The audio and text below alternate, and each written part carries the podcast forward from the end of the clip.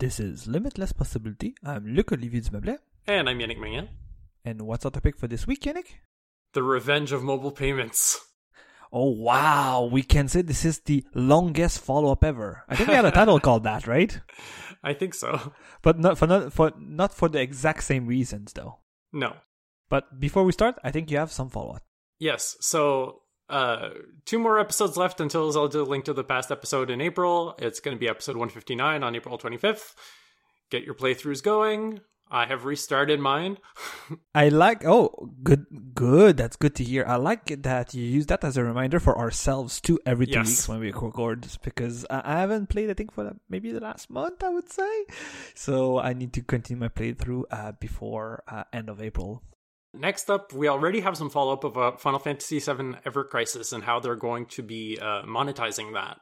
Uh, there was a magazine interview that came out uh, not too long after our last episode where they clarified that uh, the entire game will be free to play. Uh, and the monetization will come from a weapon gacha system similar to Dissidia Final Fantasy Opera Omnia, which was a Final Fantasy mobile game that I did play. And the way that worked was basically if you had a three star weapon, which was relatively common or higher, you could play the entire game from start to finish with no problem. It's just if you want specifically to get a specific weapon, that then you're going to have to resort to gacha mechanics and dumping a bunch of money into the game. Uh, they're probably going to be using this to uh, allow for cosmetic tweaks on various characters, uh, maybe unlock special outfits, and then like if you just want to play with Squall's Gunblade from Final Final Fantasy VIII for some reason, you'll probably be able to unlock that as well. But it seems that pretty much all of the content in the game is going to be playable for free. So that was reassuring because a lot of people were very very worried about where that game was going. And uh, it doesn't seem that bad. As someone who played Opera Omnia, that system was quite reasonable, and uh, I think if it works exactly the same way, we should be fine. Next up is another free stuff alert. Um, so PlayStation is giving a bunch of games for free. Uh, they want people to stay at home and play video games, uh, to not go out during the pandemic. Uh, so they are giving away, I believe, 11 games total, uh, completely for free. No PlayStation Plus subscription required to redeem or play the games. Uh, some of these are available right now. So, ending on March 31st, you can get Ratchet and Clank. Uh, I played this game when it came out. It was extremely good, and it looks even better on PS4 Pro. Uh, so, highly recommended that. Then, ending on April 23rd, there are nine more games uh, Abzu, Enter the Gungeon, Rez Infinite, Subnautica, The Witness, Astrobot Rescue Mission, which was a previous game of the year, Moss, Thumper, and Paper Beast. Uh, about half of those are PSVR games, and the other half are non VR games. Uh, you can get all of those until April 23rd. And then April 19th to May 15th, Horizon Zero Dawn Complete Edition will be available uh, entirely for free. So I'm actually pretty excited about that one. I haven't played it yet, but I've gotten it as a present for at least one or two family members. Uh, so I am looking forward to uh, trying out that game when it when it's available for me for free. Uh, so uh, if you like free stuff and you have a PS4 or a PS5, I guess, uh, go redeem these. You don't actually have to download them onto your system. You can just choose add to library and you will be able to re-download them anytime later. Um, as long as the PS4 store stays up, lol. Uh, so, Oh, was there a shoot today, by the way? uh, not that I know of. Okay, because uh, again, uh, I'll, I'll make this quick. But I was trying to redeem uh, Ratchet and Clanks, and uh, it failed. Um, and I tried to go see if it was because it was in my list of games, and then there was a fuck up on the uh, PlayStation Store, and it couldn't load my list of games, and I was too lazy to boot up the PS4 to verify. So I was like, "Oh, I'll look at it later," and I forgot to do that. So, uh, yeah, I, I guess I had issues today to try to redeem it. I Uh, will say that a lot of point. people were hammering the PlayStation Store because uh, the nine games that I mentioned that were not Ratchet and Clank all Mm-hmm. went live today. Uh, that could be why. Because again, I tried around like uh 12 East, 12 Eastern time, uh 12 p.m. Uh, Eastern time here, which I think they usually update around uh 9 pa- 9 a.m. Pacific, which would fit. So Yeah, I think that's when it went live. So you were probably just hammering the servers with everyone else. sorry.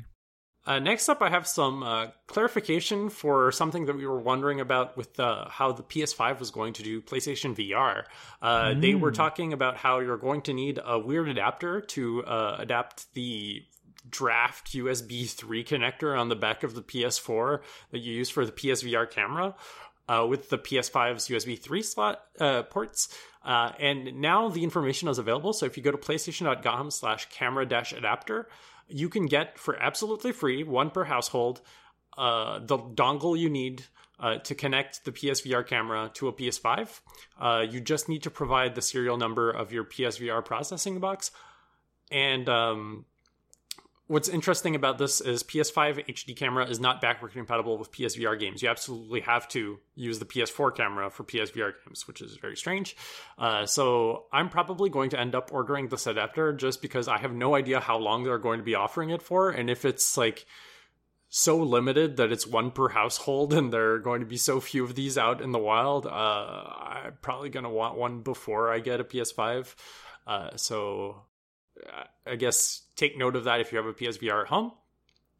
And then last bit of follow up, uh, aside from the entire rest of this episode, of course, is that uh, the next gen VR controller for PS5 was revealed uh, last week. And it's pretty interesting. It's very similar to other VR hand controllers on like um, the uh, what used to be called the HTC Vive and all of that stuff. Uh, so looks very in depth and it doesn't seem to require a camera to track at all, unlike uh, the PlayStation Move and uh, the, technically the DualShock 4 is also tracked via camera. Instead, it will all be done via the headset, which implies that PS5 VR is going to be using inside-out tracking like modern PC VR headsets do, Ooh, uh, where the headset does all of the tracking. So, interesting tech notes on uh, the evolved VR that's coming to PlayStation 5. Uh, of course, that assumes you can buy one, which uh, with the Suez Canal currently being jammed, who knows what that is going to be like. Um, but yeah, uh, exciting news for VR fans. I do have some real time follow up, by the way. Oh, so shit. I think we'll be able to use my uh, joke title as a real title if we want, because we only had, uh, we didn't have the longest follow up ever, but we did add quickest follow up ever or too much follow up. Oh, okay. So that's for that. Hmm, interesting. Let's move into the main topic. Uh, so, I mean, we've alluded to it already. Uh, it's highly recommended that you listen to Mobile Payments Part 1 before you listen to this episode. Uh, Mobile Payments Part 1 was episode 2 of Limitless Possibility, and it's really a defining episode for what the show would become. Uh, especially for research heavy episodes about a topic that we're passionate about, passionate about. Um, and the reason I recommend you go listen to it is not necessarily because it's a strict prerequisite for this show, but this is going to assume you're familiar with terminology, uh, namely Suica, Felica, uh, Pasmo, terminology that's going to come up a lot throughout this sh- show. Uh, you need to know what those things are. Now, I will briefly summarize a few takeaway points of that episode in a bit. Uh, so again, like it's not a strict prerequisite, but familiarity with the topic is recommended uh, to enjoy this episode to the fullest. Uh, mobile payments part one was heavily focused on how contactless and mobile payment infrastructure flourished in the Tokyo metropolitan area in the early 2000s.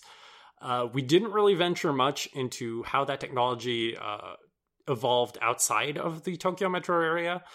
And just timing wise, uh, Apple Pay launched around the time that we did that episode. And Apple Pay has been out for quite a few years by now. We've had a lot more experience using it. Uh, so, my opinion on a lot of things has had time to change from using Apple Pay as my primary payment method for many years. Part two, which is this episode, is going to discuss how that mobile payment infrastructure expanded across Japan, the messy ongoing interoperability and consolidation story and then uh, something we've alluded to on multiple episodes in the past the uptake of QR code payments at retail, mm. which makes me extremely sad. um, so before we get into those topics, I, I do, do want to briefly like summarize what mobile payments part one was about.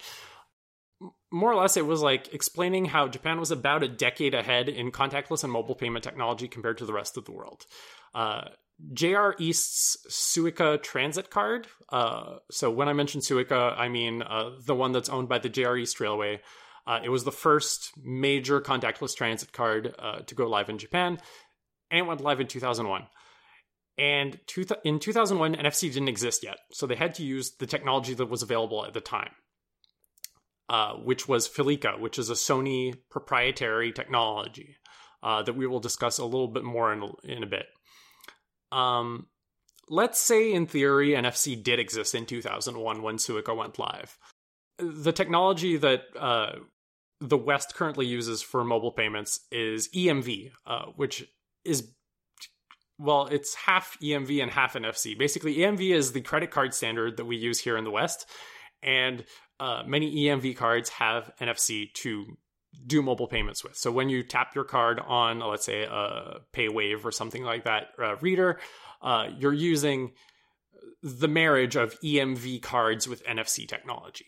Uh, I'm just going to call this EMV payments because that's literally what everyone calls it. By the way, do you know what EMV really means? Europay, MasterCard, Visa. Ah, you did your homework. I'm so happy about I'm so proud of you too. Yes. Uh, so the problem is, even if EMV did exist in 2001, which it very much did not, uh, well, the, the EMV spec existed in 2001, but EMV as a contactless payment method did not exist. Uh, credit card adoption isn't high enough in Japan for that to be a viable payment method, especially for train ticketing. And let's say it was. Let's just pretend it was.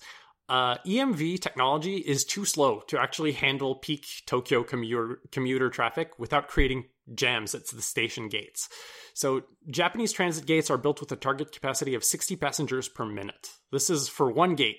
You are able to treat one passenger per uh, per second. The actual need in peak hours is about 42 per minute, so they overshoot it a little bit but that just gives you an idea of what the capacity needs are for these transit gates. If you go look at Western EMV based transit gates, they are currently targeting 30 passengers an hour, so that's half capacity. And Japanese studies show that actually, if your passenger flow is below 32 per minute, you get gems in Japan, uh, which means that all of EMV technology is not viable for use for Japanese transit, which is pretty strong like comparison point that this technology that we are starting to see adopted throughout North America uh, in the last five years, let's say, um, is not even able to provide about half the capacity that Japan needs. So the need for contactless ticketing tech in Japan came before the availability of open industry standards. So Japan didn't really have much of a choice but to piggyback on top of Sony's proprietary Felica technology and the entire infrastructure in the country developed in a way that was uniquely suited to the needs of the Japanese market. And that's kind of what mobile payments part 1 was about. So now let's get into how that technology expanded across Japan. So I'm going to list out the big 10 IC cards in chronological orders. Uh, IC being integrated circuit cards. I'm going to be using this terminology a lot throughout the episode. So, November 2001, Suica is launched by JR East. Uh, JR is Japan Rail, uh, used to be the National Railways. They privatized and then split up into a bunch of different entities. Uh, JR East is kind of the big daddy of all the JRs. Uh, it is the one that leads the most technological innovation in all of the group. Um, November 2003, ICOCA goes live in JR West. So, west part of the country gets their own card. August 2004, Pitapa goes live. Uh, that is owned by a Kansai Transit Consortium. So around Osaka, Kyoto area, uh, a bunch of different transit companies get together, make this card together. November 2006, TOICA launches in JR Central. March 2007, uh, Pasmo launches. Pasmo is sort of the competitor to Suica in the Tokyo metropolitan area market. Uh, it is owned by a consortium of uh, Kanto area uh, transit companies. Uh, this includes Tokyo Metro. It includes includes basically everything that is not JR uh, in the Tokyo area. May of 2008, nimoca launches. This is Nishi Nippon Railroad owned. Uh, March of 2009, we have two launches. We have SUGOCA in JR Kyushu, and we have Hayakaken from Fukuoka City Transportation Bureau. October 2010, we have Kitaca, which is owned by JR Hokkaido. And then February 2011, we have manaca, which is owned by a transit consortium in Nagoya. So those are the 10 big IC cards. And uh, they will come up later. They are actually, these 10 are more important than the rest of them. Then there are a bunch of smaller regional players. Uh, so I'm going to list a bunch of them because there are a lot. There's Asaka, Dokard, Sapika, Odeka, Isaka, Ryuto, Ekomika, N plus T card, Iwasaki IC card, Rapika, Luluka, Emika, Randen IC card, CICA. I is that actually a real card? I think I might have typoed here. uh, Kinoka, Natch, Tsukika, Hanika, Itappi, Nikopa, Hareka, Paspi, Iruka, Okika, and Kumamon's IC card, more, most importantly. Um, Wait a sec, though. Are, I, I think I'm a bit lost, though. Are they all Felica based? Yes.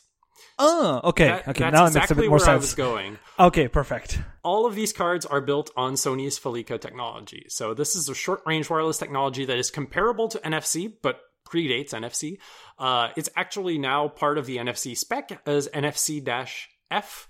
Uh, so if you ever see NFC-F, that is technically Felica. It's just they basically they wanted people to be able to make NFC chips that were also compatible with Felica, and the way they got that to happen is to make it technically a splinter of the NFC spec retroactively, which is Right, very and- weird. And even NFC itself is different, like standards, if you can say. Yeah, so. there's NFC-A, an FCB, there's Right, right. yeah. So it, it kind of makes sense. Even if I understand what you mean, it's an extension. It's kind of a, a retrofit. Knowing that there's different formats and standard, it kind of makes sense. The A, it's the same type of like contactless or like like proximity technologies. That even if it's a bit different, it makes sense to be under the NFC umbrella these days. Yep, and if you want to be like extremely reductive of the rest of the NFC spec, like you could actually interpret NFC-F as NFC fast because Felica is faster but slightly more primitive than the rest of the other NFC specs. Uh, but its speed is actually an asset for the Japanese transit uh, system. So at a high level, Felica cards are like USB thumb drives, except they're addressable wirelessly. Uh, it's really just a standardized protocol to store data on an IC card and a bunch of conventions for secure and authenticated data blocks. Now, this this is the thing that I think you were alluding to earlier when you were asking if these cards are all Felica based.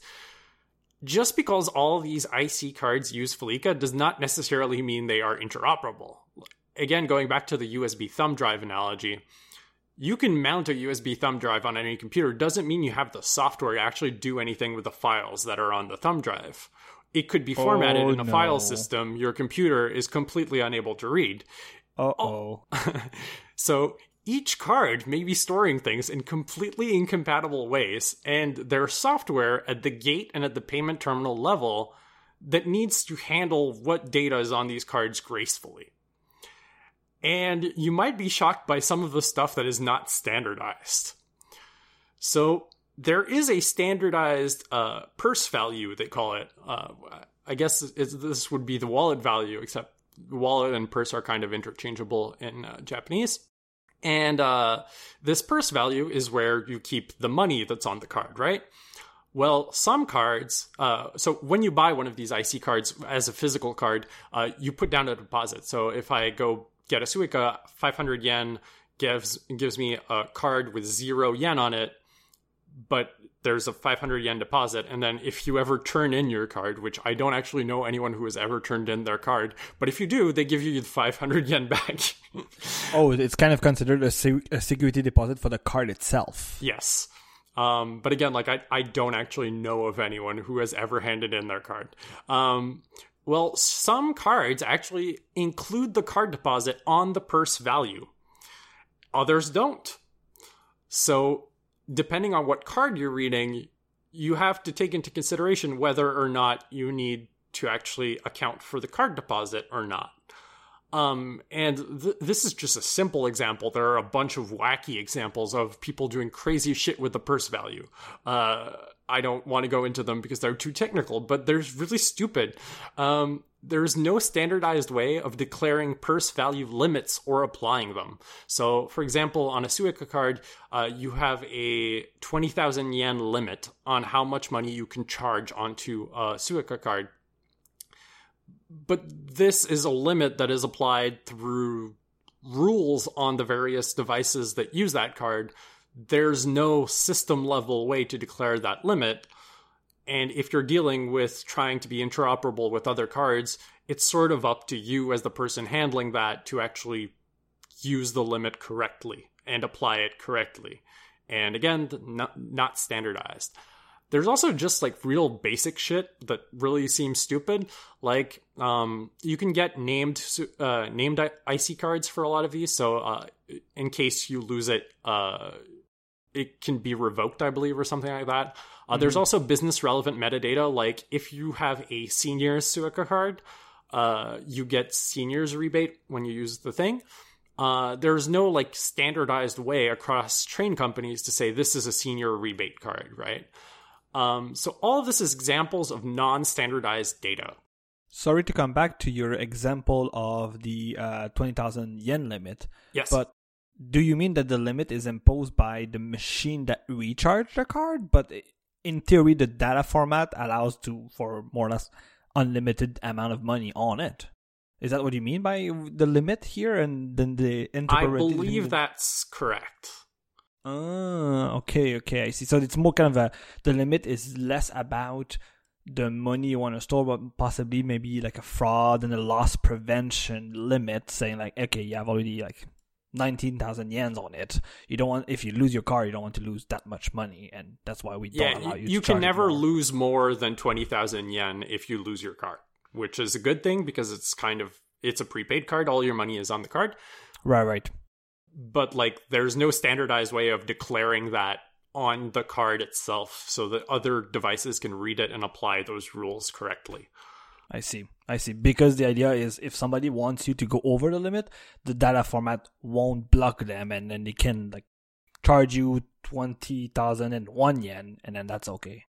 Yeah, I'm not sure how exactly it works in that scenario, but the point was more if the limits can't be enforced in any kind of standardized way across if you're not using the same software everywhere it's just not going to be applied correctly it's kind of a minor point it's not that important for the point i'm trying to make. Okay no i just want to make sure i was still following. Yeah, yeah um so there was a push to try and actually add interoperability because the, all of these cards like i listed like what like at least there were 10 of those and there were probably like 30 more in the smaller regular uh, regional list. Let's say about 40 ic cards came out in the span of 10 years. Uh, so that's a lot of cards and you were just wandering around japan and either you were using your regional card that you were uh, planning on using, and then you were using paper tickets everywhere you went. But that was inconvenient, and people really wish they could use the same card everywhere. So originally, the way they dealt with this is by signing one-off interoperability deals. Uh, they did this for about a decade. It was kind of a disaster because you never knew what to expect from these deals. Some deals were mutual, some deals were one way. Some were mutual but limited to train ticketing only and not retail payments. So you would use your card to get on the train, but then you would go to the convenience store and try to pay for something and it wouldn't work. Uh, and then you had to repeat this with every permutation of combination of cards across the entire network. And it was incredibly confusing to figure out. There is a super great user on Wikipedia whose name I forgot to note, who has only been drawing complicated card interoperability diagrams for the last like 20 years for the Wikipedia article about transit IC cards. Um, and you had to spend almost more time looking at this diagram on Wikipedia, trying to figure out if what you were trying to do was legal, than you were actually looking at the railway map to determine where you were going. Uh, and like Tokyo has a pretty complicated transit map, but it was more complicated than that. Uh, so that was a disaster. And in March of 2013, they sort of realized that it was kind of bullshit, and they sort of created something that would clarify a lot of this, and that is they created the Transit IC brand. So if you ever see a little choo-choo train that has an I for a chimney and a C for the for the train, uh, that is Transit IC. Uh, it is a brand that regroups the Big Ten that I listed on the uh, on the previous section.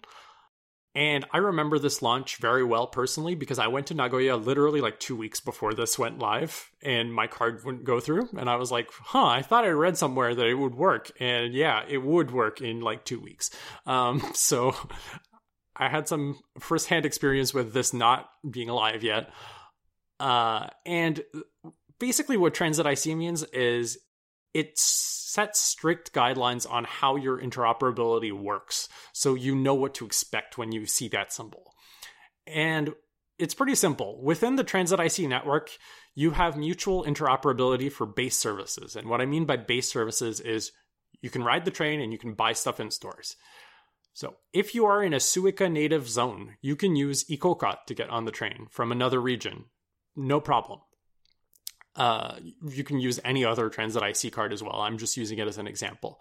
If you're if you're in an ICOCA native zone, you can also use Suica to get on the train or any other Transit IC card. Uh, so that is no longer a mystery to solve every single time you get, try to get on a train. If you go to a restaurant and you see a Transit IC logo on the payment terminal, you can pay with any Transit IC card. You don't have to worry about it.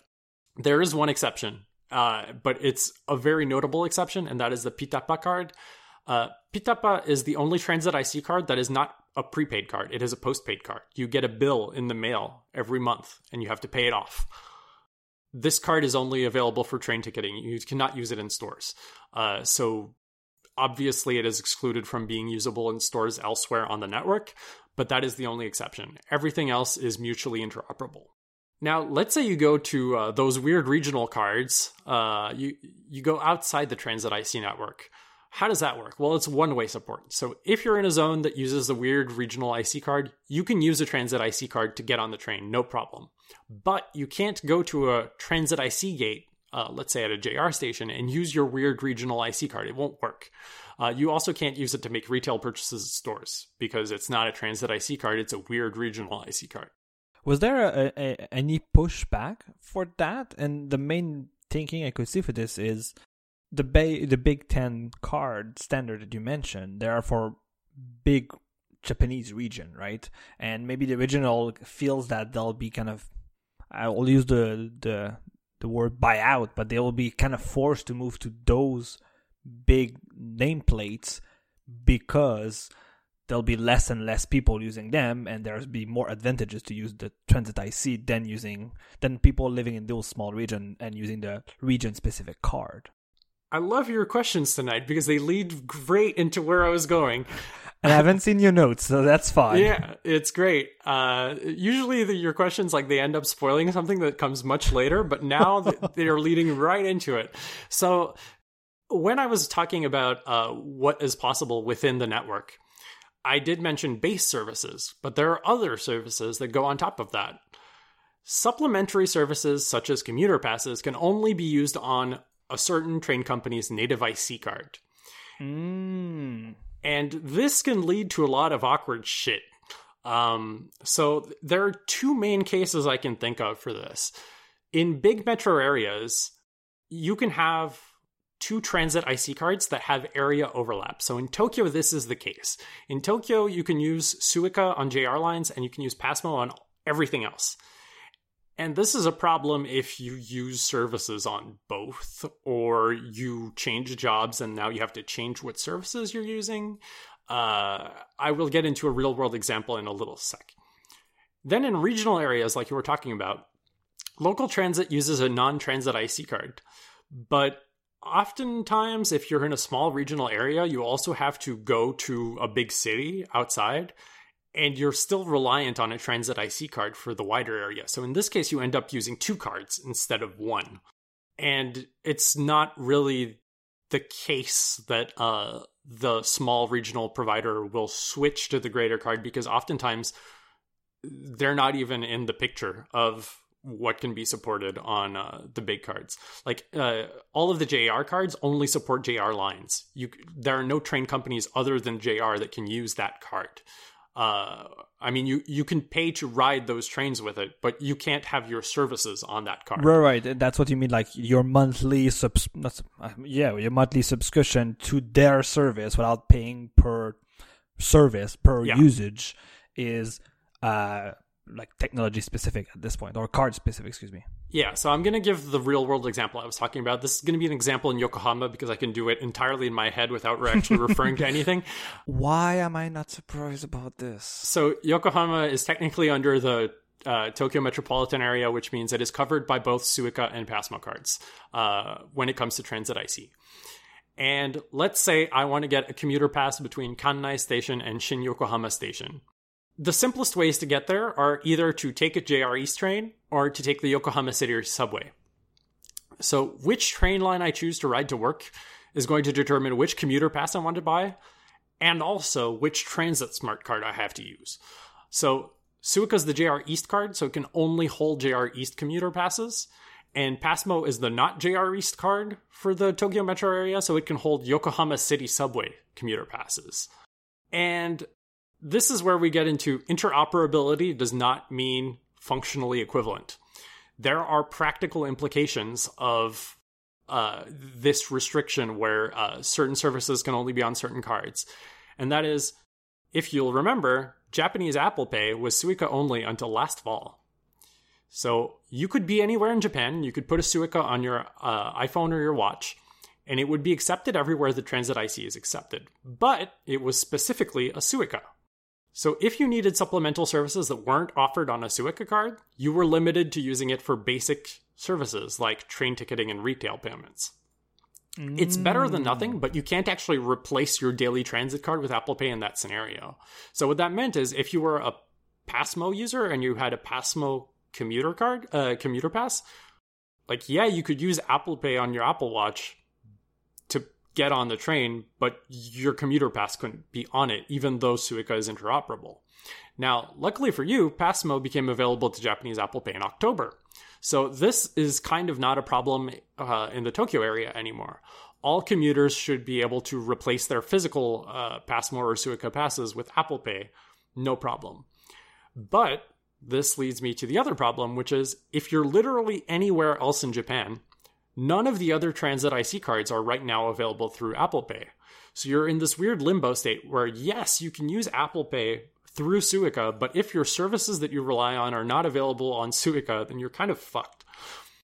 Right, and it does mean that possibly the other bigger big uh, metropolitan areas might come to Apple Pay because it may it would make more sense to have Apple have deal with those ones, but the original one, forget about it. They'll never.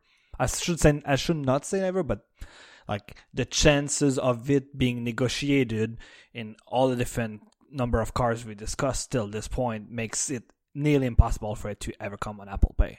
Well, they are working on a solution. Actually, they're working on multiple solutions, and this leads hmm. greatly into where I was going. So, where is this all headed? And can we do anything to streamline this nightmare?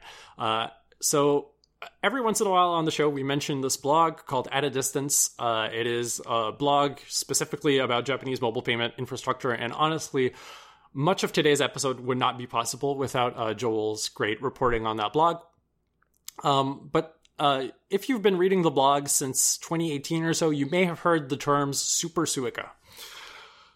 This episode was originally going to try to explain what the hell Super Suica is. Uh, I'm going to spoil it right now and say that Super Suica is not actually a thing that actually exists. It's a name that Joel made up to group together a bunch of things, and I'm not sure he even knows what it is anymore. Uh, By the way, I loaded the website, and one of the first posts is a big map. It says "Smart Card in Japan Inter- Interoperation Map" as yeah, of that's June the 27. Wikipedia guy I was talking about. Oh, okay, and it's wow, it's crazy. Yes, and it used to be much worse than that. Super Suica is not an actual thing. It's just a name that Joel made up and groups together a bunch of different initiatives, some of which we will talk about today this is one of the things that kind of bothers me about the blog and if you're listening joel like don't think this personally but sometimes it's hard to tell where the line is between fact and fantasy in the things he writes where it's easy to read a bunch of jr press releases and come up with this great narrative that ties everything together but then when it doesn't actually happen the way you think it is it's not clear if you're still believing the thing that you thought was going to happen and you're still expecting it to eventually happen that way or if you should just realize that reality has happened or whatever. It's like uh, the goalposts for is Super, Suica happening or not keep moving and now I don't know what Super Suica is anymore. So I I just want to get away from using that terminology um because originally like the goal of this episode was what the hell is Super Suica? Um at a high level, what all of these initiatives are trying to do is JR East is trying to move Suica from being a specific transit IC card to being a platform that others can build off of. And if you're a cynic, uh, you can see this as a kind of red hat type strategy move where you can try to become indispensable to the Transit IC Alliance. Uh, if you didn't hear our desktop Linux episode, that probably means no shit to you, but uh, basically they're trying to become like this asset to the rest of Transit IC uh, and perhaps become a more important pillar in it than they currently are. And and it, it kind of goes back to one of my previous questions, which was like, are regional transport authorities afraid that a big player will just be here's what we need to do everywhere in Japan now. Everywhere in Japan, no. But JR East does have a, a proposition for these people. And this is cool because it actually, like, completely coincidentally launched last week. Uh, so I had an entire week to actually prepare my notes about this part. Uh, oh, nice. So one of these initiatives is two in one regional affiliate cards. So this launched last week with the Totra card in Utsunomiya, Tochigi Prefecture. Uh, this is technically under the JR East service area. The Totra launch really clarified a lot of questions that I had about this entire program, so it's super useful. And all of this is enabled by a new Felica standard. So uh, back in November, Felica standard SD2 uh, was released, and they started manufacturing cards that use that spec and there are a bunch of changes to the storage model of these cards. Literally the storage like file storage of these cards which facilitate the sharing of a card by multiple vendors. Uh, because previously a card could be used by one vendor and you could partition the card but it was kind of weird. And this just streamlines a lot of that stuff. And it also takes care of the stuff like uh, the transit limit that we were talking about earlier. Like now there's a standardized way to actually use the limit uh, and declare how much money is on the card so that everyone can get along and not just like do random shit in the field when they feel like it. Uh, so that's cool.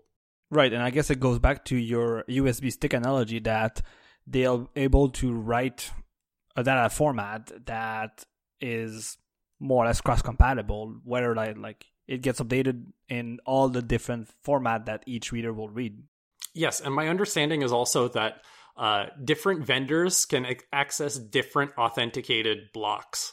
Uh, so mm. if the regional provider wants to write things to their private storage, they can do it without uh, JR interfering and vice versa. So this two-in-one regional affiliate card program is specifically targeted at local area transit providers or regional affiliates and this is effectively like the solution to all of those little no name cards that we were talking about earlier. It's for cities that are big enough to need transit, but not big enough to actually be significantly covered by JR trains, which is an oddly specific thing, uh, but there are a lot of those. Um, and there's there's going to be another one that is going to be launching in Iwate Prefecture before the end of the year. I actually think it might be next week. Um, and then I think it goes until next year uh, before there are other cards that launch under this program. But it is a great solution for areas outside of Tokyo within JR East coverage. However, this doesn't resolve the big metropolitan area issue.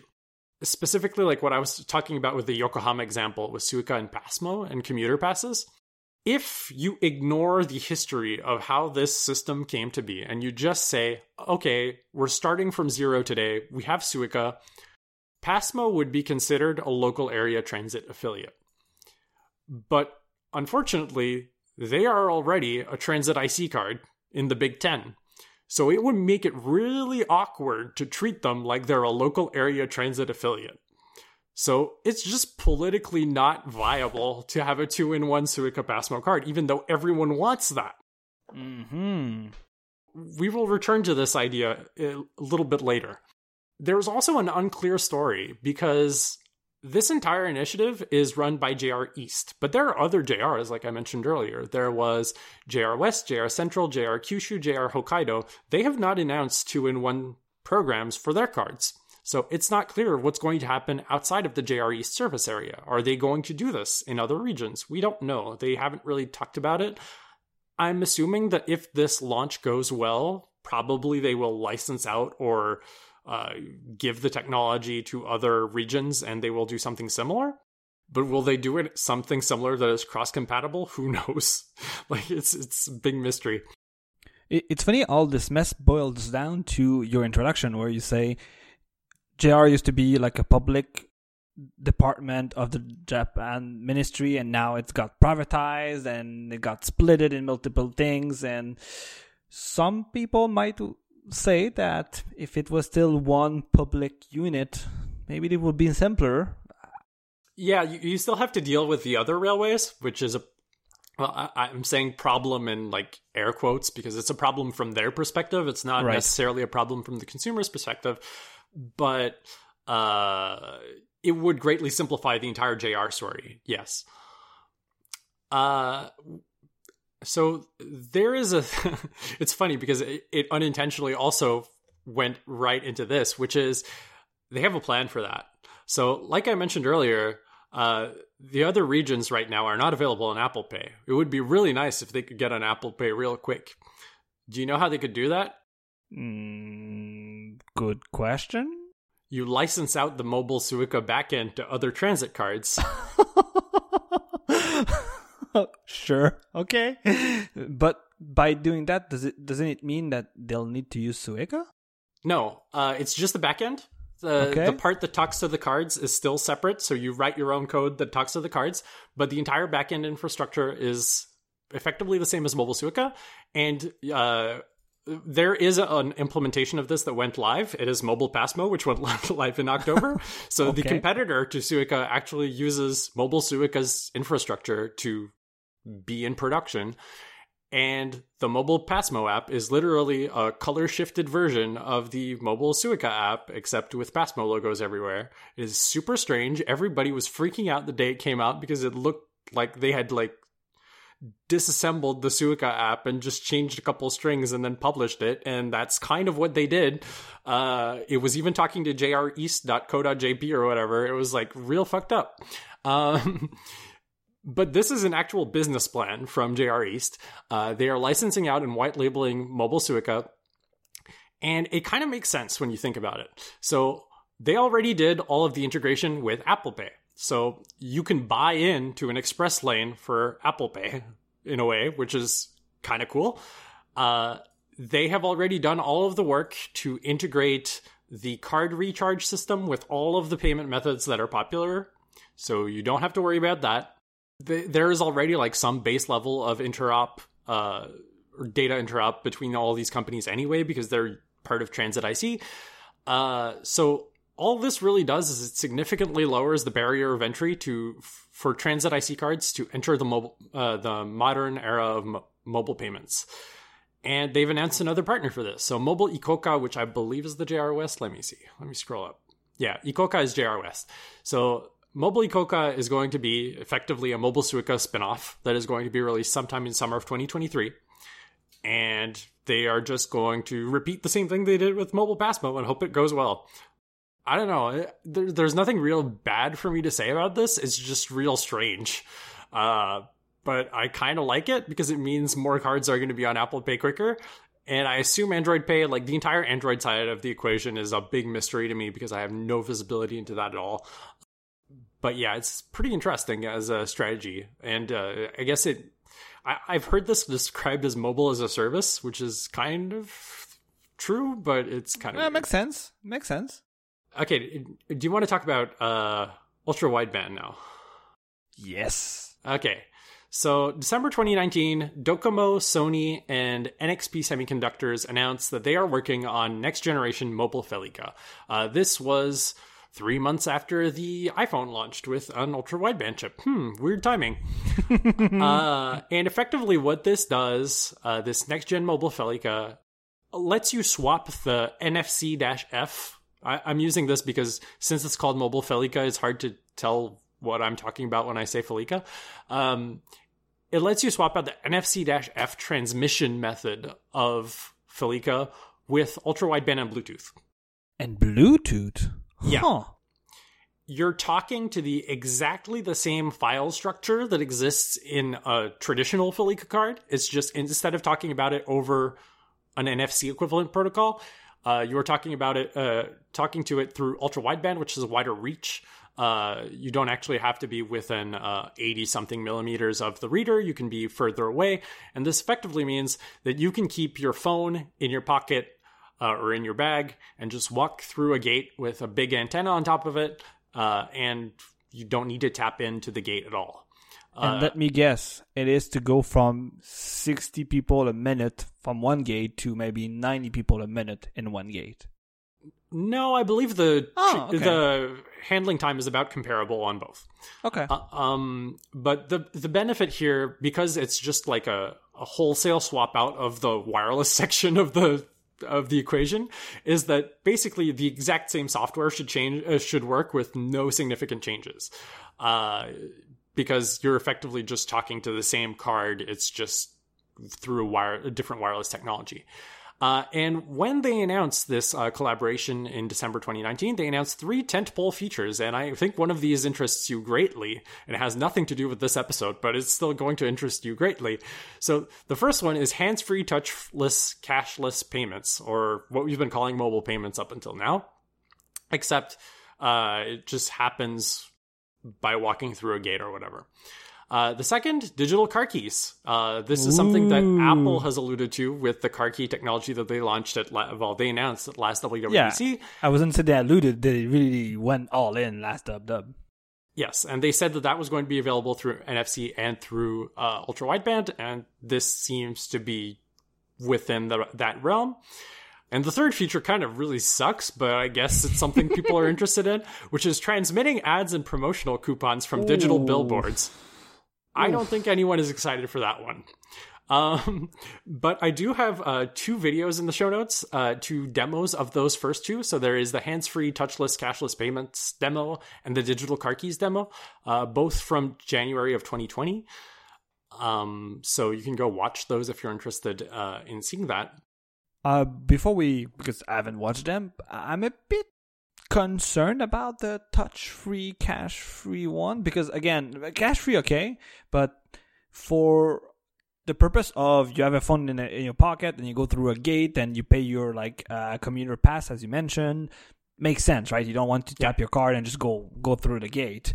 But like i don't want to go outside the store or outside like go out of the restaurant and then it auto charge me? Like those uh, amazon grocery store? It's kind of feels a bit weird i feel again maybe in 15 10 years we'll be like oh who cares you're just an old grumpy person but i feel that there should be um uh, why am I blanking on the word? But commitment, like really intentions that okay, I'm paying now, and I press a button or I do an action that shows commitment to paying, and not Oh, just you'd love QR code payments. There's no way you accidentally do that. But don't extrapolate too much. I feel that Apple Pay and like the, what we call mobile payment here in the West is like you show clear commitment that like you Yeah. bring your phone close to the terminal and stuff like that. I think this is a clear indication. But like me taking my shit and walking out of the store and then everything is automatically charged.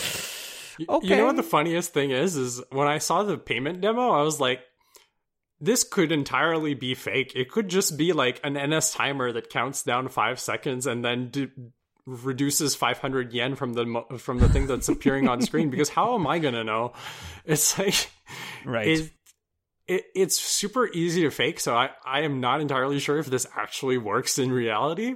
But the other thing is like like you're saying, like I don't think this is necessarily a use case that I want. Like especially people are already panicking about like RFID credit cards or whatever, and people stealing your like if you can just randomly make payments on people's phones without asking, it's just weird as hell. Um, but I guess we'll see.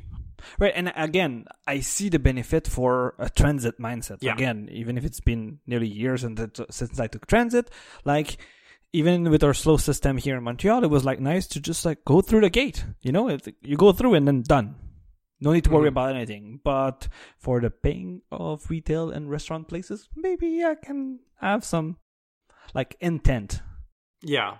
Uh, and we're gonna have to see like how that is presented in actual real world uh, use Right. cases because right now we're seeing like these probably staged demos of stuff Yeah, yeah, yeah. that they're doing at conventions And to me, wh- whether you do that with public transit or you did that with your own car with a digital key, they're the same thing. You want to Yeah. when you grab the grab handle, like the door opens. You're in the car, you press start, or if it's an electric car, you just start. Like it starts and it drives, right? And those are really, really nice uh, advances, I would say. So one of the things that's pretty cool is JR East has said in 2016 that they really want next generation transit ticketing to be standardized across the world. I'm not sure how much I Hmm. believe that this is actually going to happen, but they said they would like it to be the case and that they wouldn't want to be stuck in another scenario where Japan is on some weird splinter technology off on their own and the rest of the world is using some other thing. They would like it to be universal. Uh, I don't know to what degree they will succeed that. And honestly, the entire ultra wideband space has been very sparse with details recently. So I'm not sure how quickly that is moving. Um, there have been some rumors uh, that JR might actually be doing uh, field tests of these gates. Uh, well, they were rumored for last year. That obviously didn't happen because of COVID. And that they might have been considering like a launch window within the next three years for this technology. I think it's a, still a little early because we haven't really seen anything aside from those Docomo uh, open house demos. But the thing is, you've sort of got two options going forward. One is ultra wideband, and the other is unfortunately face recognition. So the Osaka Metro wants to implement face recognition gates in time for the World Expo in 2025. Ugh. A- NEC is working on face recognition technology that works with when face masks are being worn. Uh, if you can put that into Face ID, yes, please. But if you can please keep that off of the transit gates, that would be nice too. Or from the police, the police face scanner Yeah. and stuff like that. Oof, oof, that sounds like a privacy nightmare. and that's already a privacy nightmare in China and other places. So I That's true. don't think that's a good idea. Uh, so fingers crossed the JR East gets their shit together and has some good ultra wide wideband shit for us uh, in the near future. So now we get to my part, which is this section in my notes that says Yannick's confusion about all of this. so That's a great title for it. when I was researching this episode, I was super confused because originally when I saw this stuff about two in one regional cards, first of all, I thought Pasmo Pasmo Suica was going to be a thing, and that was clearly not going to be a thing. The other thing is I didn't actually realize that the two in one was literally two in one and not all in one. And this brings me to my Ah. first question. If a two in one card is possible, why can't we have an all in one card instead? So in this case, your uh, your Transit IC card would have one purse value, which would be controlled by the Transit IC Alliance. You would, as this group of uh, transit companies, come up with standardized data formats for all of your common metadata. So this means if you have a seniors discount, you tag it in the same way for each company and not in 17 billion different ways. And then you can have vendor tagged service metadata. So if you have a commuter pass that can only be used on the Tokyo Metro, then tag it with Tokyo Metro and have some Tokyo Metro specific authentication check on that. But still let as many vendor tagged services exist on the same card as possible. Maybe there are storage limitations there, I don't know, but more than two would be great. The most common problematic scenario, which is uh, the overlapping Transit IC card members like uh, Suica and Pasmo, um, that could be resolved if you just decide, okay, we're demoting Pasmo to a local area transit affiliate so they can be used in a two in one card. Like I said earlier, not going to go down well politically, probably not going to happen. However, in this imaginary scenario, if you make an all in one card, it would solve all of the same problems. And instead of demoting your transit IC members to uh, local area transit, you're elevating the local area transit to only slightly below not, uh, transit IC members because you're giving them all mutual interoperability by being on this card and you're giving them increased control on their own services. At the same time, it's not politically awkward for the people who are in transit IC. It's just everyone else on the bottom got got elevated higher. Um, then there's the whole white label mobile Suica thing. So what's interesting about white label mo- mobile Suica is it's bringing consistency to the services backend and to the user facing UI for these IC cards. But it feels like a weird oversight, and you mentioned this yourself, to not use this weird carrot and stick to also bring consistency to the data storage formats.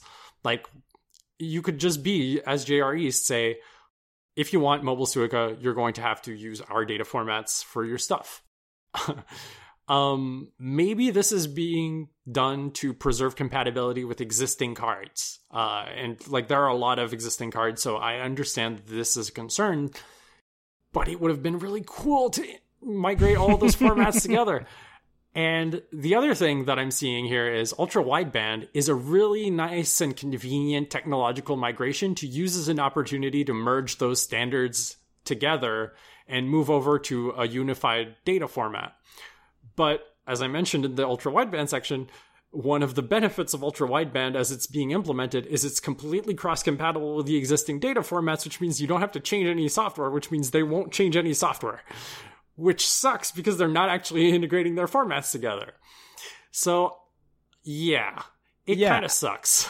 though, though, as kind of a backward compatibility success story, and I call it a success story without it being fully implemented, but bear with me for a sec. It's kind of nice, you know, that yes. they are modernizing the communication airwaves, let's put it this way, without changing anything in the software and the format. It's just that the way the binary bits are sent uh, over something over the air has changed, and that I, I find it cool. But again, it still keeps this old archaic model of data formats. This is kind of the running theme with this entire thing is from a technological point of view, a lot of this is super elegant. And then from a logistical, political point of view, it's a complete nightmare. and I think that's a lot of actually that's just a general theme of Japan in general. To be honest, like yeah, that sounds about right. Um, so this multi in one card that I'm uh, suggesting, or all in one card that I'm suggesting, seems like such an obvious solution to most of the problems that arise with today's solutions to these problems that I'm almost unwilling to believe that there isn't a good technical reason why they can't do this. Uh, I don't actually know enough about the low level details of how Felica works to give a definite answer, like a yes or no, to if this is even possible. But I was thinking about it earlier tonight, and I would not be shocked if it's something really, really stupid like each authentication partner needs to have their keys on the card for authentication to be possible. And that means that if you do an all in one card, you can't add more companies dynamically over time, which means it's going to be all in one for like a year. And then there's going to be another braille line. And then it's going to be, well, shit, we need to add another key. So we need everyone to switch to the new card. Maybe this is the case. I don't know. I can't verify this, but it would also explain why uh, all of the two in one Suica cards are different branded cards for each combination of Suica plus local area transit.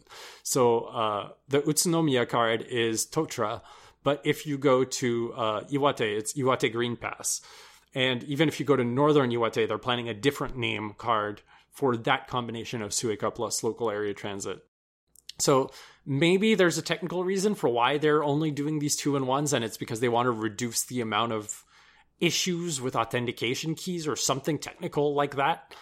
But from an outward user perspective, it seems absolutely insane that there is not an all in one card, and it's kind of a mess. Are you ready to move on to QR code payments? Oof. Oof you asked the same question about uh, Ultra wideband, and yeah, I was ready, but QR code QR code payment types and payment methods. Ugh. Let's go through it. It's gonna be funny. It's gonna be funny. I'm sure it is. Okay, so uh, I didn't realize that Japan was actually like super horny for QR codes until mid 2019 because of the 7pay debacle. Uh, you may have heard about this because it was all over the news for a while, uh, especially in the tech industry. Uh, so 7-Eleven for a really long time, they had a Felica based e-money card called nanaco for, I think it launched like in 2003, 2004, something like that. Uh, I know Richard used it when he was in Japan and he was there like in 2005, 2006. So it was fairly early on in the whole Felica craze. Um, they sort of decided that they were going to deprecate this payment method in favor of a QR code payment, payment app called 7Pay. So launch day comes around, and surprise, it got hacked on the very first day.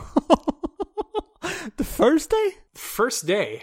Wow. Uh, they lost 55 million yen or 510,000 US dollars. Uh, which is a lot for launch day, I would say, uh, because like how much money realistically did the customers put in that system on launch day?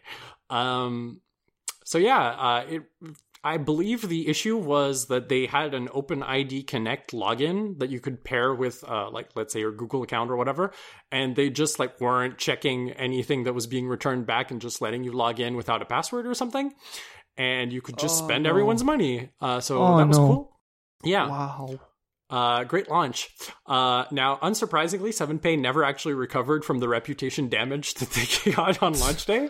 I, I can imagine. So this is the shortest living uh, QR code payment app with three months of lifetime uh, before being shut down. Exactly three months. It shut down on uh, on October first, and it launched on July first. So, did they revert back to their Felica based cards? Uh, I think they never actually completely ended uh, supporting it. So I think yes, they are just back to riding that pony. I believe, but I'm I honestly don't know. Okay. So you might think with a disaster like that, like why would Japanese businesses be so horny for uh for QR codes? Why do they want to abandon Felica for payments when it's so reliable and it works super well? And apparently the answer is big data. So the problem with Felica is that it's it accidentally prevented your privacy, and that's bad. Um, so anyone can buy Felica cards for uh, for e-money anonymously at any train station or convenience store, and that's bad because that means they can't trace you with your personal information and sell information about your purchasing habits by demographic. So uh, J- Japanese companies were like, no, that's unacceptable. We absolutely must sell our users' data. Uh, so we must dump Felica and go towards the great world of QR codes. And unsurprisingly, a ton of QR code payments ha- payment apps have sprung up. These are just the ones that are listed on the page on Wikipedia. There are probably more. Actually, there are definitely more because I've seen more than these. Um, so Amazon Pay apparently exists. I had no idea. Uh, AU Pay, which is run by the AU uh, phone carrier. Uh, Diharai, which is owned by Docomo, which is another uh, phone carrier. Bank Pay, which I don't even know what bank it is, but it, you can pay with a bank. Uh, Family Pay, which is owned by the Family Mart convenience store. Pring, which I believe is a startup, and it is the only one in all of these which is a startup. PayPay, which is the big one, which is owned by SoftBank and Yahoo Japan, although now it is owned by Line because it Line bought it a couple of weeks ago. The, whoa, wait, line bot who exactly? Yahoo Japan. Oh, wow. Okay. Yeah. Uh, Mercari Pay. Mercari is a big e-commerce company in Japan, uh, similar to Rakuten, but not Rakuten because they are listed separately. Uh, Yucho Pay, which is Japan Post. Uh, the post office is a bank in Japan, so naturally they have their own QR code payment app. For fucks knows why. Uh, Line Pay, of course, uh, which I think we Makes know sense. because it's in line. Uh, Rakuten Pay, as I mentioned. So that's just the short list of the most used ones. Uh, the user experience for all of these QR code apps fucking suck. Uh, all of these have inconsistent user interfaces. It's kind of like the good old days of Twitter clients when everything was a UI playground because this is a new category of app and everyone needs to try their things. Uh, I would be shocked if in a year or two they just don't all copy PayPay's UI because it's it's not good, but it's what people are used to. Uh. Now, here's the thing that sucks is before you walk into the store, you have no idea which flow you're going to have to use because there are two flows for all of these apps. You can either show your QR code to the cashier or you can scan a QR code that is on the uh, Oh, no. on the payment terminal. and they're not consistent, of course. Of course not. So when you show your QR code, it's effectively like a deep integration with PayPay. Where uh, well, I'm talking about PayPay now because I've seen the most about PayPay. Um, so when you show your QR code, it's because they've made an order to the uh, to the PayPay server, and then they just want to validate who's the person paying. If you scan the QR code, it's even worse. It's like an old payment terminal, except you are the payment terminal. You have to manually punch in how much you're paying and then show it to the cashier, and then they nod and they press a button on their payment terminal. and then some weird handshake happens and it's complete bullshit. Uh, oh my goodness. Uh, another thing that sucks about this user experience is that it's dependent on network reachability. It doesn't work offline. So sometimes you see this, and this is really funny when it happens and when you identify what's happening, because like the first time you see it, you think everyone is losing their shit. Uh, checkouts in stores can get completely clogged with people who have bad cell reception or flaky Wi-Fi. Uh, Oh, no. I went. Yes, I went to like a dollar store equivalent in Yokohama last year. Uh, not last year, two years ago.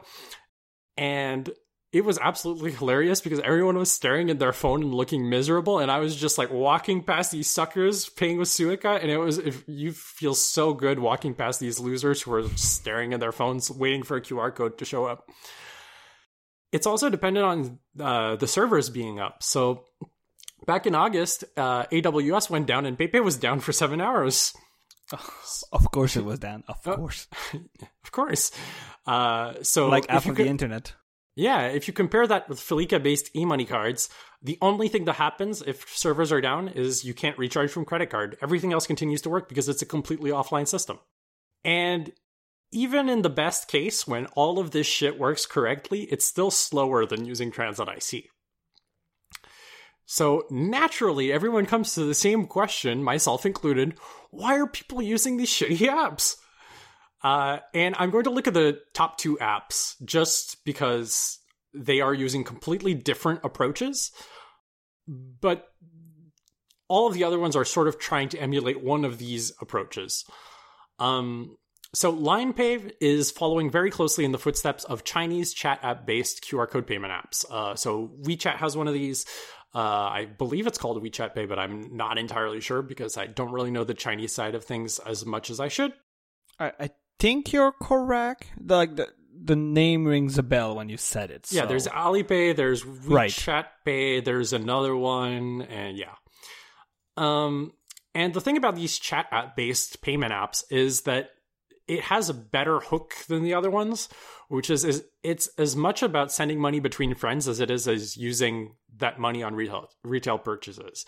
So if you actually spend money in stores using LinePay, uh, you get points, and those points can be used towards line stickers and themes. And since Line is the primary way that people text in Japan, uh, that means you basically just get free shit for your texting app, which is cool.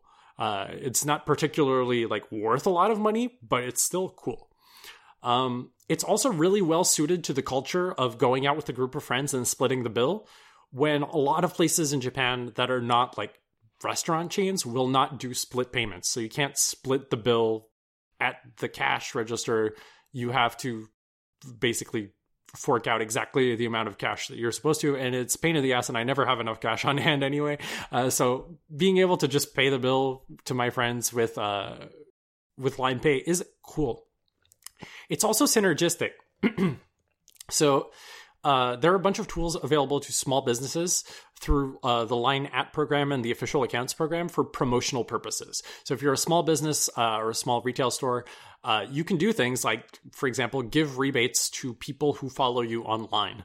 And uh, if you pay through LinePay, it just authenticates that at the moment you pay. And the important thing is everyone in Japan is online, so you really don't have an excuse not uh, to use it. You pretty much everyone is using it because an opportunity comes up to actually send someone some money, and you probably don't have cash on hand, so you send it via LinePay, and that's how the network effect works. So LinePay, I can actually like understand why people are using it, even though it's kind of still a bad QR experience. Like there are valid reasons to use it. PayPay, on the other hand, Wait a sec. I, I, I, small tangent on what you just said about uh, Line and its Chinese equivalent. I kind of wish those were popular here in Canada. And I'll say in Canada because there's equivalent in the US for exchanging easily, easily exchanging money with eh, between friends. yeah, Uh, because I think, as far as I recall, Line and all the Chinese equivalent, they started by only allowing exchange of money between friends, kind of a digital wallet to like to pay that between friends, and then they've expanded to retail business, restaurants, and like businesses overall to pay that as an added benefit on top of their platform. I believe LinePay didn't launch exclusively as interpersonal. Uh, mm. I think hmm. because of the small businesses stuff, they did the launch for both at the same time. It's just we had less visibility on it because right. only the interpersonal part is available in Canada, whereas in Japan it all launched at once. Oh wait, I didn't even know that the interpersonal part of Line is available in Canada. I believe it is. I mean, we have the LinePay UI every time we go into the app, so I assume it's available in Canada. Hmm. Maybe one time when we're able to see each other and I pay or you pay for a coffee and stuff like that, maybe we should try it. Hmm. Yeah, we we should check it out. The the only thing that kind of worries me is like let's say I configure my account for Canadian LinePay or whatever. If I go to Japan, can I still pay at places with LinePay? Mm. Like that's the thing I'm not sure about. Like that's unclear, but I guess we'll figure out on a future episode. so, in order to explain how PayPay works, I'm going to need you to explain a Canadian tradition to our listeners. Okay. Can you explain the Tim Hortons roll up the rim promotion? Oh, uh, yes. Uh, but before I do, did you know that this year's roll up the roll up the promotion has been moved inside the app? Uh, no, I did not know that. Okay, so explain the traditional one right. and not the app one. No, no, but you'll see. I'll explain the app one after. So, uh, for our international listeners, Tim Hortons is a, like a big, cheap coffee and donuts place. Uh, throughout Canada. And I say that, but I think they are throughout the world these days. They've expanded yeah. in the US. I think they even expanded in China. So uh, you might have uh, encountered Tim Hortons somewhere else. But at a certain moment in the year, uh, they have a big promotion where they give things away for quote unquote free. The idea is you buy your coffee uh, and you know the, the, the the cardboard coffee cups they always have kind of a border that is rolled up right but they thought I think 20 years ago. It's it's a long-standing Canadian tradition, like Yannick mentioned, where when this promotion goes up, the way to know whether you will run something out is you need to roll up the border and figure out whether you want something or not. Uh, so that has been on the paper cups for years, and this year they decided to put that inside the app, part of their loyalty system. So you fake roll up the border it must be so much less fulfilling yeah but it's because like now you can always win because the minimum amount is they give you free points for the loyalty program. Ah, uh, I see. That's why they also move it inside the app is to promote their loyalty program. Okay, well that, that's cool because it kind of actually works even better to my advantage in the example I was trying to make. Uh, PayPay is Tim Hortons Pay. What?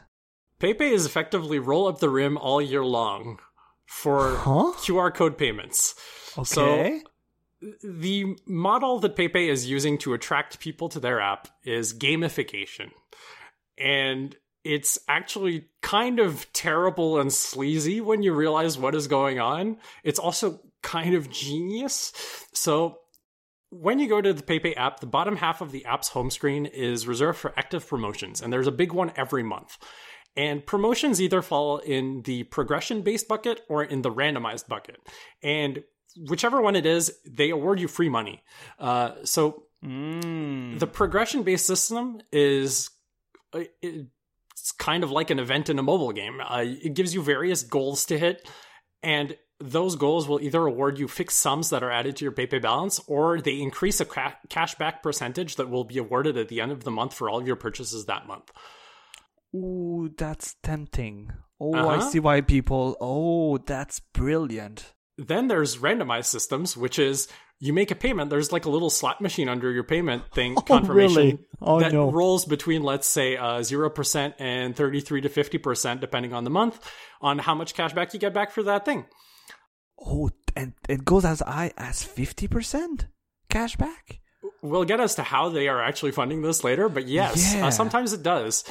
So wow. it doesn't feel like you're actually spending money. It feels like you're playing a video game where you spend money. Um, and naturally, that encourages you to funnel as much of your spending into PayPay as possible to get the good feeling from making numbers go up in video games. Mm-hmm. Um, there's also bonuses that are awarded if you use other Yahoo and SoftBank services. I don't know how this works now that Line purchased them, but I assume it's still the same thing. Um, So, for example, if you go buy shit on Yahoo Shopping, you're going to get bonus cashback. If you buy things on, uh, if you're a SoftBank user, uh, whenever there are like progression based systems, like being a SoftBank user is one of those progression based goals, and you get like plus 3% cash back for the month or whatever. Uh, yeah, yeah. It's ridiculous. Uh, here's an example of one of their most famous uh, promotions, which was the 10 billion yen giveaway. So they were trying to get to 5 million users and they were giving up to 2000 yen away per new user. And the way they were doing this is you got 500 yen instantly when you were uh, signing up for a new account. Mhm. When you were charging your balance for the first time, you got a 1000 yen. And then if you're a SoftBank customer and you register a payment method for charging your balance, you get an extra 500 yen. And remind me the conversion rate? You can basically assume that 100 yen is a US dollar. Oh wow! So it's 20 literally- bucks. Wow. Okay. Whew. I can understand why people were like going crazy and registering accounts and all that fun stuff. Yeah, so uh, PayPay is extremely popular because people love free money. Uh, and surprising absolutely no one, PayPay is not profitable. Uh, they had a 771 million US dollar loss in financial year of 2019. It's probably going to be more in 2020. And the reason for that is that the uh, CEO of SoftBank, Masayoshi Son, has said publicly he will burn as much cash as he needs to take over the mobile payments market. Oh, really? That's their strategy to just like kill everybody else. user acquisition baby uh so there are zero merchant fees if you want to use PayPay. of course. Goodness. As I mentioned, never ending ridiculous cash giveaway promotions for user acquisition. And uh, since COVID happened and everyone is allergic to cash all of a sudden, uh, mobile payments adoption has gone super up in Japan in the last year. Not that it was low before, but still. Uh, and PayPay has decided that they want to capitalize on that. So they've been doubling down with giving crazy no. amounts of money.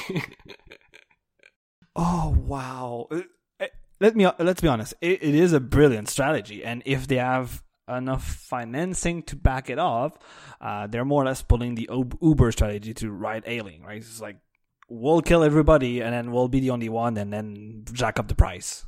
it's genius, but it's also like people are putting up with this bullshit user experience just to get free cash. Like at a certain money, like everyone has a price, I get it, but it's like and and the thing is, like as I mentioned earlier, like there are like 15 or whatever, like 1, 2, 3, 4, 5, 6, 7, 8, 9, 10, 11, 11 major payment apps, QR apps. So sometimes you'll go to like a store or something, and behind the counter there are like five cell phones behind Oh, the yes. cash register, all running a different payment app. This reminds me of restaurant having five iPads running all those now like delivery food delivery services uh, to make sure Yeah. that they st- and those apps are coded to kind of like be the most interactive when they are frontmost, right? They want Yeah. you to be frontmost, so it's fast. And then you go to your favorite restaurant because you're kind and you don't go through the service. You go uh, or you either call. I know, but it's better to call than charge uh, forcing them to pay 30% of their sales so i tried to do that but either when you were able to go or you you go on a nice day and you see five ipads like oh poor them five ipads Well, it's exactly the same thing, but behind every cash register at almost every shop in the world. And you're like, wow, this is fucking stupid. I hope all of these services die so they don't have to actually have like five things behind the cash register. And this is kind of the weird thing is like, for years and years and years, what was great about the Japanese mobile payment infrastructure is since everything was this transit IC standard, you could more or less just go into uh, any store, say Transit IC, they would press the Transit IC button on the cash register, you would tap, and you would be out of there. Now they have like 15 different payment method buttons on the cash register, and everyone is using a different one. So it's slowing down the process for everybody. On top of like the QR code apps just being a slower flow in general, it just kind of sucks um, that this exists and that they're sort of gaming their way to the top of the system like this. But I guess that's how business works. So, uh, I want to end this episode by addressing the air of negativity that there has been in the Japanese tech co- commentary space with regards to Japan's reliance on Felica for contactless payments. Uh, this has happened a lot around the Olympics, which whatever the fuck happened to those. Um, They're they're so supposedly on right now. Uh, not right now, but for this year. yes, but I believe only Japanese people will be allowed to go uh, spectate.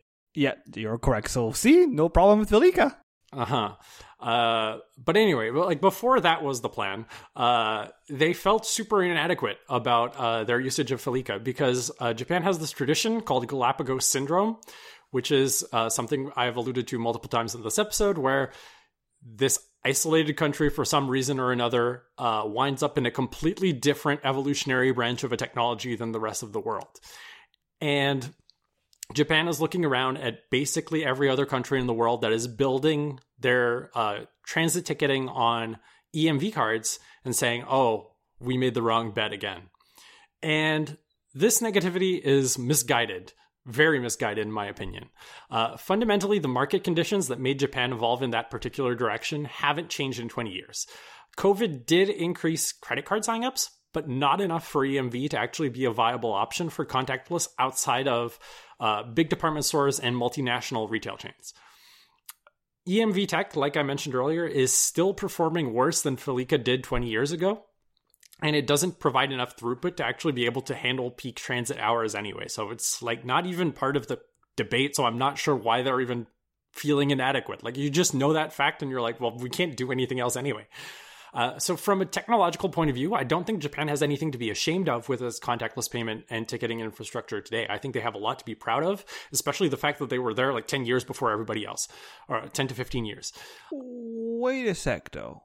I get, I can get beyond your point about ticketing, but every time we talk about mobile payment in Japan, I always feel that the evolvement of all of these Felica-based te- payments technology to be used in restaurant in convenience stores to pay shit that is not transit tickets or transit passes is kind of a act on top not I, I use the word act in big scare quotes but the way i recall things it was optimized for mobile payments and the fact that it's kind of a wallet people started to say oh can we just pay with it? And people was like yeah more usage on our platform so why not?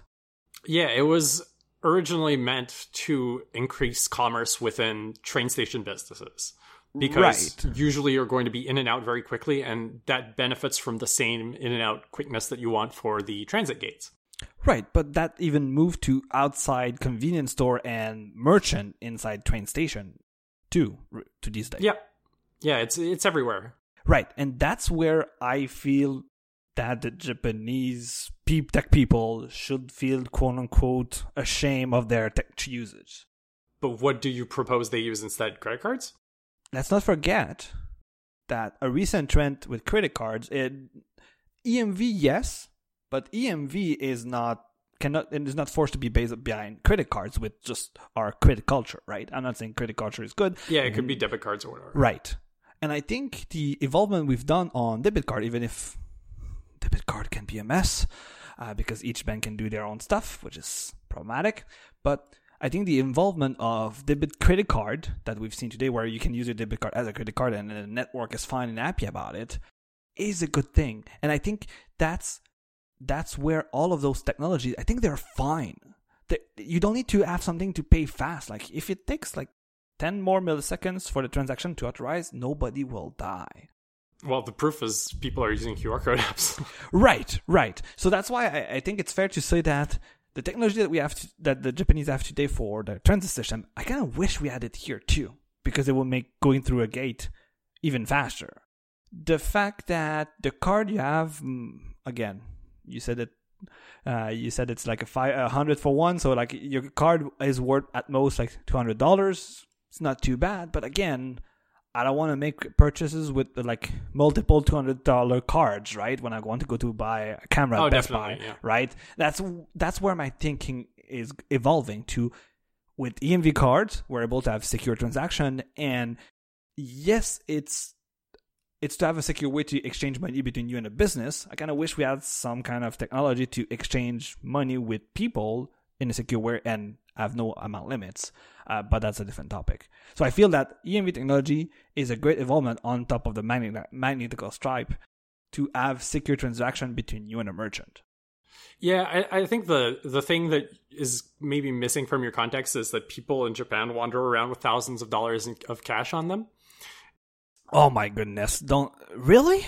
Yes. So that's oh. how they get around the transit limit, uh, the the yeah, card limit for Suica is oh well I will just take out the five thousand dollars cash I have in my pocket right yeah, now. But I would never do that. And I know be- you wouldn't, but like this is the thing with Japan's cash culture is there are literally entire shows on TV which are just celebrities talking about how much cash they carry on them on all no, day. I I know, and then it's like best example. I know it sounds ageism, but it's kind of true from my experience. It's like when you talk to your grandparents and they have like maybe two hundred dollars in their wallet, and like, why the fuck do you have two hundred dollars in your wallet? Like, you can have a plastic card that if you lose it, nobody's freaking out about losing two hundred dollars. But yeah, that's that's something I still cannot fathom about the cash culture in Japan. And the, the other thing I would mention here is Japanese banking system is a paperwork hell um, especially if you're a foreigner, but not only if you're a foreigner. Uh, like to, to a certain degree, like if you're a foreigner, good luck getting a credit card.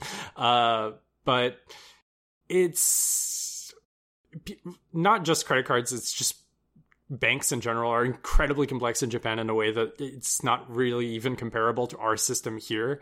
Mm-hmm. And I think the Felica system, yes, it is flawed in many ways and it is limited in many ways, but it is just a better fit for daily convenience purchases. Oh yeah, it's literally electronic money. Yes, and it is made for to excel at that. Right. And, and especially right now in COVID times, it's like this is exactly what you need. You want electric money, but I don't think retailers and restaurants want their consumers to have electronic money. They want to have you a way to spend as much money that you should and that you could. Not saying it's a good idea, but for their own sake of surviving, and especially in the COVID times, like if you can spend more than two hundred dollars at a one place, they would like you to do that. And it, as for you as a consumer, I think what we have today is a. I understand what you mean because we we really like mix EMV technologies with credit card, and I'm trying to separate it because if I don't know if you recall it, but we kind of live you and I the transition. Like I, I recall opening my first bank account mm-hmm. when this transition was starting in Canada, which was maybe 2007, 2008, so around that. My so debit card has only ever been uh, NFC, so. Right, so I recall mine was swipe. it got exchanged, uh, and uh, for sure, I know you with Desjardins, and even getting an NFC card for Desjardins, they were super slow compared to other Canadian banks, but I digress. Uh, but I recall living this transition. And like since then, since I've owned a bank account more or less, we were as a chip and pin. Yeah. And that to me means literally, yes, there's limit transaction limits, but A, they were higher than what you've exchanged because it's not like you're handling cash. And B, if you want to have higher limits, you call your bank, say, hey, I want $5,000 limits because I'm trying to make a purchase and I don't have a credit card. And they're like, sure, they authenticate you. We can talk about the way they authenticate you as being not so secure. That's a different topic. But at least the card with the pin is secure. And then they raise the limit. They let you spend the money you want at the merchant. And then they lower the limit and it's happy because you spent a ton of money. So again, I understand that my bias against cash, and you know that I'm well against cash. I don't like to have cash on me. I never use cash when I withdraw cash just for safety purposes. If you think, I mean, uh, and I always, I always say, especially to go back to the comment I was making about it's good to help your restaurant friends right now because they struggle and blah blah blah. But I recall when we were able to go out, and I was like, oh, this restaurant is cash only. Ugh something is fishy here to be cash only in our day and age. So again, that's usually my mantra when I see cash only places. I'm like, yeah, I know why you're cash only places because it's easy to fuck up your numbers. Uh, but I digress. Again, what I'm saying is I always find it strange and I feel that as a consumer and even as merchant, it's safer to have plastic things that can allow you to spend a lot of money and then if you lose your money, you don't get fraud, quote unquote. Yeah, I, am more of a cash minded person. Like I, I don't use credit cards. I use debit cards mostly because I don't like having I don't like thinking about money that I do not have, and credit cards That's are fair. a nice level of abstraction that do that. Um, and like to to me, there's something very clear about recharging a Suica card, and I know exactly how much money I have on that card, and like. These days, I'm only using the Suica that's on my watch. Like, no one's gonna run off with my watch without me knowing. So it's like the the Fair. chance of theft is really low and I can recharge it from my wrist. So effectively like when I'm low on cash, I just like turn a dial on my watch and I have more money there now. so it's like problem solved. Right, right. No, I, I see that with the modern integration, like when you say like I know for like you and I, if we were to go to Japan, we will recharge our own credit card. But what would the uh, local Japanese people would do? They would like recharge through the vending machines, or they would go through a bank transfer, like from their bank account. Like, what is kind of the norm to recharge those cards? You have a bunch of different ways to do it. You can do it from a credit card, you can do it from your bank account, you can do it from various points rewards cards. Like if you have a T point card or something, you can transfer those into Suica credit somehow.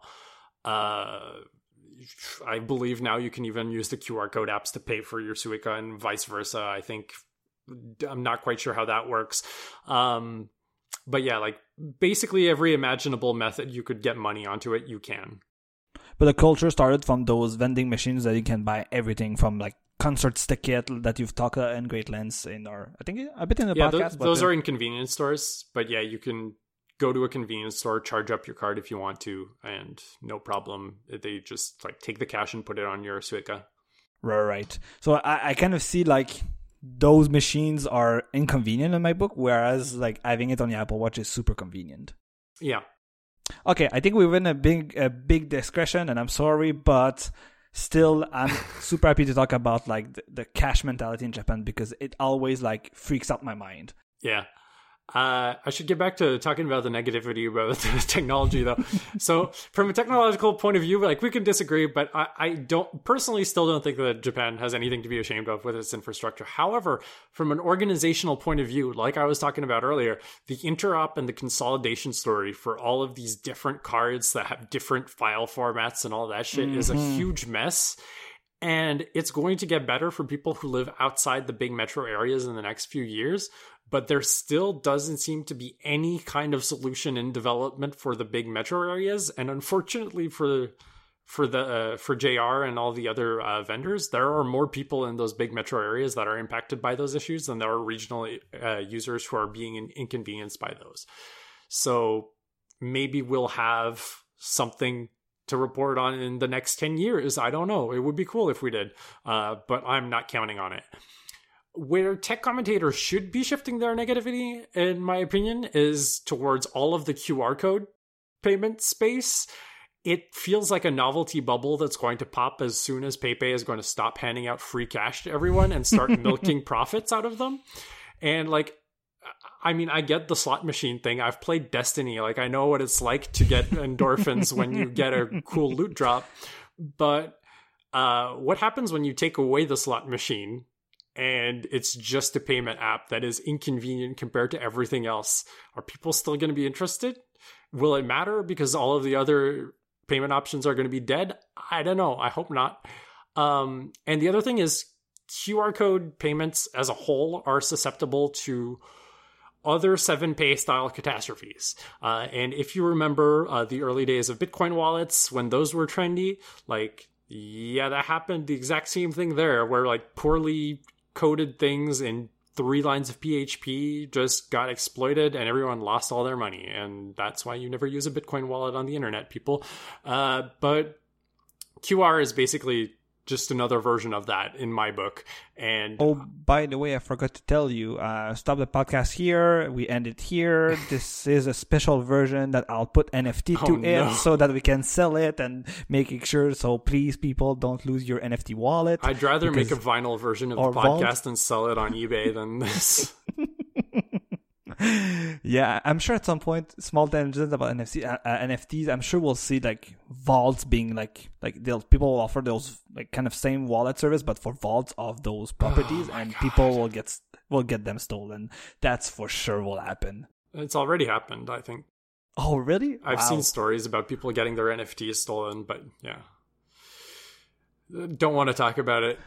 Um, so what's interesting is if you look at the transit systems, uh, transit ticketing systems elsewhere in the world, because they've decided to use EMV as their payment system, they're boxed into that possibility space. Uh, they can only do so much because they are limited by uh, how the payment system works, and they can't really work outside of that box without some real creative work. I talked a little bit to Richard about how um, EMV integration works in London, and how like you can't have uh, day or week passes. Instead, they have to apply it as daily and weekly limits, which effectively cost the same as passes. Uh, you can't do monthly passes or yearly passes because then they would have to implement it as a monthly or yearly limit, and they don't want people to not be able to go over the limit. So mm-hmm. I can imagine. Yeah, so th- there's weird awkwardness to the limitations of the EMV payment system, and Suica being uh, what they call a closed loop system, which is kind of like a proprietary solution, and once you put money into it, you can't really get it out of it. Uh, it's a nice study of what it would be like if e-money infrastructure was reverse engineered from real customer needs. In this case, transit ticketing as a primary use case. And to some degree, it might have succeeded a little bit too much at that. Uh, like the privacy protection, because it's an entirely offline system, was completely accidental, and that caused people to take QR codes more seriously because they can use it for big data gathering. Like, I guess it succeeded too much at being only good at what it was trying to do and nothing else.